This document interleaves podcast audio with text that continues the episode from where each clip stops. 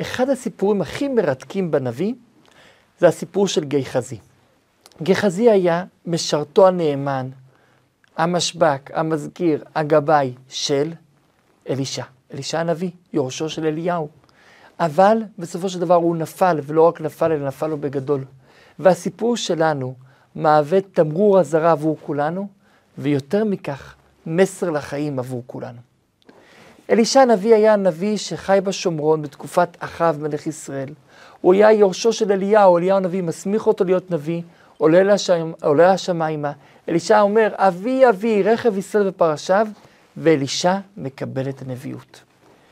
ועל אלישע מסופר הרבה סיפורים בתנ"ך, על בני הנביאים ועל איך הוא מחיה את הבן של האישה, וכל הסיפורים הם יפים כל כך בתנ"ך.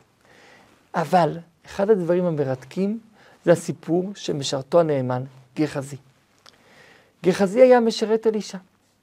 באותו הזמן נעמן, שר צבא ארם, מקבל צרת.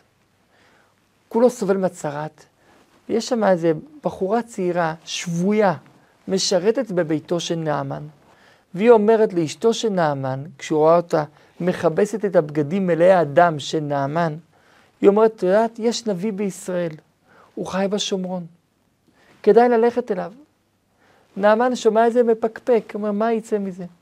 אומרים לו משרתים, מה אכפת לך? להפסיד לא תפסיד, להרוויח רק תרוויח.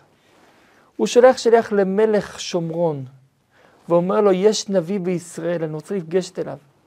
למלך לא הייתה ברירה, הולכים אכן לאלישע, ונעמן מגיע לאלישע. נעמן מראה לאלישע את הפצעים שלו, ואומר לו את הצרת שלו, אלישע אומר לו, אין בעיה. לך לירדן, תטבול בירדן, ותתאר מכל הפצעים, תתנקם מכל הפצעים. אלישע שומע וצוחק, אני מגיע מדמשק, יש שם את הנערות הכי יפים בעולם. אתה אומר לי ללכת להתאר בירדן? באמת, איזו שלולית קטנה לעומת הנערות שלנו. אומר לו, משרתים, מה אכפת לך? מה תפסיד מזה? לך. הולך לירדן, טובל בירדן, ונהיה טהור. אין צרת. הולך לביתו ולוקח מתנות רבות, כסף, זהב, בגדים, וחוזר חזרה לישראל והולך לאלישע, אומר לו תודה. רוצה להביא לו את המתנות, אלישע לא רוצה לקבל. הוא אומר ככה, נעמן מתפעל מזה מאוד, מקבל על עצמי להיות גר תושב, כלומר לקיים שבע מצוות בני נוח. מצוין. חוזר חזרה, פתאום גיחזי אומר לאלישע, סליחה אדוני, אני צריך איזה משהו רגע, אני צריך איזה סידור מסוים. הוא חמד את הכסף, והוא רץ אחרי נעמן. הוא מגיע לנעמן ואומר לו, סליחה, אדוני אלישע אמר שהוא כן רוצה, אבל כיכר כסף אחד רק, ובגדים לשני עניים, מסכנים, בני נביאים. הוא באמת רוצה את זה לעצמו, רק חיפש תירוץ טוב. הוא אומר לו, נעמן, קח שתיים, למה כיכר אחד? קח שני כיכרי כסף. הוא לוקח את זה, וחוזר חזרה לרבו, הוא מפקיד את הכסף בדרך אצל מישהו נאמן, ומגיע לרבו אלישע, הוא מנסה להסתיר את זה. אלישע מגיע והוא רואה את הצרת מרחפת מעל ראשו של גיחזי.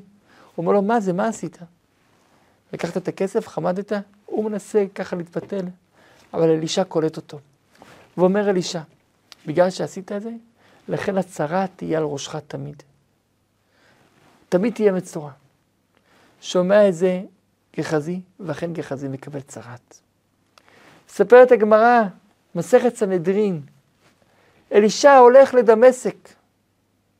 הוא שומע שגיחזי תלמידו עזב את הדרך. הוא מנסה להחזיר אותו בתשובה. אומרת הגמרא, למה גיחזי עזב? כי אלישע דחה אותו לגמרי. ולעולם צריך שתהיה שמאל דוחה, אבל ימין מקרבת. גם כשאנחנו דוחים מישהו, לחבק אותו ביד השנייה, שלא יעזוב לגמרי. שמאל העולם יכולה לדחות, יכולה להעניש, אבל הימין מקרבת. וכאן גיחזי נדחה לגמרי, כי ברגע שהוא נהיה מצורע לעולם, למצורע אסור להיכנס לעיר מוקפת חומה. אז אסור להיכנס לשומרון, אסור להיכנס לכל הערים הגדולות, חיפה, עכו, כל הערים העתיקות של פעם, לוד, בית שמש, ירושלים, כל הערים אסור לו להיכנס. אז אלישע מרגיש, גיחזי מרגיש דחוי לגמרי. ולכן אלישע, אומרת הגמרא, היה צריך לעשות גם ימין מקרבת. ולכן אלישע הולך לתקן את זה, והולך להחזיר אותו בתשובה. ומכאן נלמד תמיד להיות, גם כששמאל דוחה, ימין מקרבת, לחבק ביד השנייה. אלישע מגיע לגיחזי ואומר לו, גיחזי, חזור בך, חזור בתשובה. אומר לו גיחזי, רבנו, אתה יודע רק על חטא הזה, אבל יש לי עוד חטא. ואני למדתי פעם, מי שמחטיא את הרבים, אין מספיקים בידו לעשות תשובה. אומר לו אלישע, במה החטאת את הרבים? אומר לו גיחזי, נכון ירבעם בן נבט? הקים עגלי זהב, עגל אחד בצפון, עגל אחד בבית אל, במרכז הארץ. איך הגיעו כל כך לעגל הזה? כי העגל היה נראה כמו עגל חי, היה רוקד. אומר לו, זה באשמתי, כי אני ידעתי את סוד המגנט. גיחזי מספר, ועשיתי שדה מגנטי, מגנט למעלה, מגנט למטה, ואז העגל קופץ, קופץ, קופץ, כאילו בתוך מגנט, ואנשים חושבים שהוא חי, ואנשים נפלו. זה דעה אחת. דעה שנייה אומרת, אני חקקתי בתוך הפה של העגל הזהב את שם השם, וזה גרם לו לדבר. והוא דיבר ואמר, העגל הזהב של ירבעם, אנוכי השם אלוקיך, אמר. הוא אומר בעצמו, לא יהיה לך אלוהים אחרים על פניי, הוא אומר בעצמו. ואז כולם חושבים שמה הוא? שהוא אלוקים. וככה אני הטעיתי את כולם. אומר אלישע לגיחזי, תחזור בך. אומר לו גיחזי, מצטער, אני לא יכול. החטאתי את הרבים. ומקרה נוסף שהחטיא את הרבים, כשהיו מגיעים תלמידים ללמוד מאלישע, גיחזי אמר להם, אין מקום, אין מקום, היה מוציא אותם החוץ, אבל לא נותן להם מקום ללמוד. ובזה הוא החטיא את הרבים, כי הם יכלו ללמוד תורה, וכן היה מקום. וכאן נשאלת השאלה, האם הוא באמת לא יכול לחזור בתשובה? הרי אין מספיקים בידו לעשות תשובה. האמת היא שאת הלשון הזה אנחנו רואים עוד פעמים. אנחנו רואים את זה גם כן, מי שמחטיא את הרבים, הם מספיקים בידו לעשות תשובה. אנחנו רואים גם כן, מי שאומר, אכתב ואשוב, מראש אומר, אני אכתב, אני אחזור בתשובה, אין מספיקים בידו לעשות תשובה. למה? כי התשובה משמשת לו סיבה לחטוא. כי הוא אומר, בגלל שאני יכול לחזור בתשובה, לכן אני יכול לחטוא. אם הוא יודע שהוא לא יכול לחזור בתשובה, הוא לא היה חוטא. אז זו סיבה שגורמת לו לחטוא. לכן לא נותנים לו לחזור בתשובה. וכן הלאה וכן הלאה. מי עוד יש לנו? יש לנו סיפור של אלישע בן אבויה, שידע את ריבונו וכיוון נמרד בו ושמע בת קול ואומרת, שכולם יכולים לחזור בתשובה חוץ מאחר, חוץ מאלישע בן אבויה. אז האם כל אלה באמת לא יכולים לחזור בתשובה? אומר אדמו"ר הזה כן לא. כתוב, אין לך דבר העומד בפני התשובה. כולם יכולים לחזור בתשובה, ולא יוצאים מן הכלל, אפילו הם. איי, כתוב שאין מספיקים בידם, מספיקים הכוונה עם לשון אספקה, עזרה. יש כל מי שחוזר בתשובה, השם עוזר לו, ונוזלים מן הלבנון, הוא מקבל מלבנון, מהמזל למעלה, מקבל עזרה וסיוע לחזור בתשובה.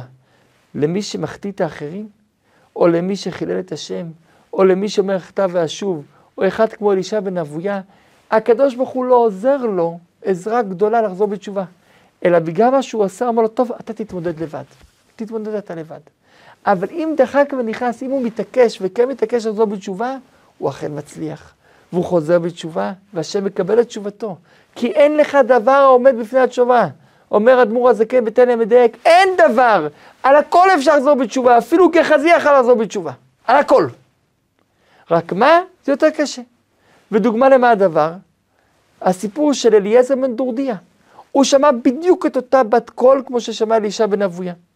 אלישע בן אבויה שלא יכול לחזור בתשובה חוץ מאלישע בן אבויה, כולם יכולים חוץ ממנו, אותו דבר. אליעזר מנדורדיה שלא הייתה עבירה שהוא לא עבר, ואז יצאה בת קול ואמרה, כולם יכולים לעזור בתשובה חוץ ממנו, בדיוק את אותו קול. אבל מה היה הרגע אחרי? אלישע בן אבויה שמע את זה, ומה אמר? אוקיי, אני לא יכול לחזור בתשובה, נגמר עליי, נגמר הסיפור שלי. המשיך לחטוא, וכשהגיעו לחזור אותו בתשובה, אמר, אני לא יכול לחזור. כי שמעתי בת קול כזאת, ואומרת, שובו בנים שובבים חוץ מאחר. אבל כשבי אלעזר בן נבט, שמע את זה, זה גרם לו לבכות ולבכות עד שחזר בתשובה, ויצאה בת קול ואמרה, ברוך הבא רבי אליעזר בן נבט לחיי עולם הבא. למה רבי? שואל הרבי מלובביץ', הוא עשה כל כך הרבה עבירות, אז למה רבי? אלא כל העבירות שהוא עשה, נהפכו להיות שם מצוות, כי הוא עשה תשובה מאהבה. יוצא שאומנם העזרה מהשמיים הוא לא קיבל, אבל אם הוא יתעקש, הוא יכול לעשות בתשובה. ולכן, גם גיחזי, שהחטיא את הרבים כל כך בעבודה זרה, ולא מספיקים בידו לעשות תשובה, וכתוב בגמרא שאין אוכל כל העולם הבא. אם הוא היה מתעקש, הוא היה מקבל, והוא היה יכול לחזור. וזה מסר אלינו. אין לך דבר עומד בפני התשובה. שתמיד נזכה לחזור בתשובה. ההבדל בין צדיק לרשע, צדיק נופל וגם רשע נופל. השאלה היא רגע אחרי. רשע נפל, לא יקום, נגמר עליי הסיפור. צדיק נפל, קם, קם. שווה יפול צדיק וקם, זה יעקב אבינו. שגם אם הוא נפל יכול לקום, גם אם נפלנו, ואם נפלנו לפעמים, קורה שלפעמים, אנחנו לא מלאכים, אפשר לקום, ולקום, ולקום, ולא לפחד לקום, לא לפחד לתקן את הטעות, לקום הלאה ולהתקדם. אין לך דבר עומד לפני התשובה. כולנו יכולים לעזור בתשובה, שנזכה לזה בעזרת השם, במהרה בימינו, לגאולה ולתקווה שלמה, ואז משיח יחזיר את הצדיקים לתשובה, במהרה בימינו.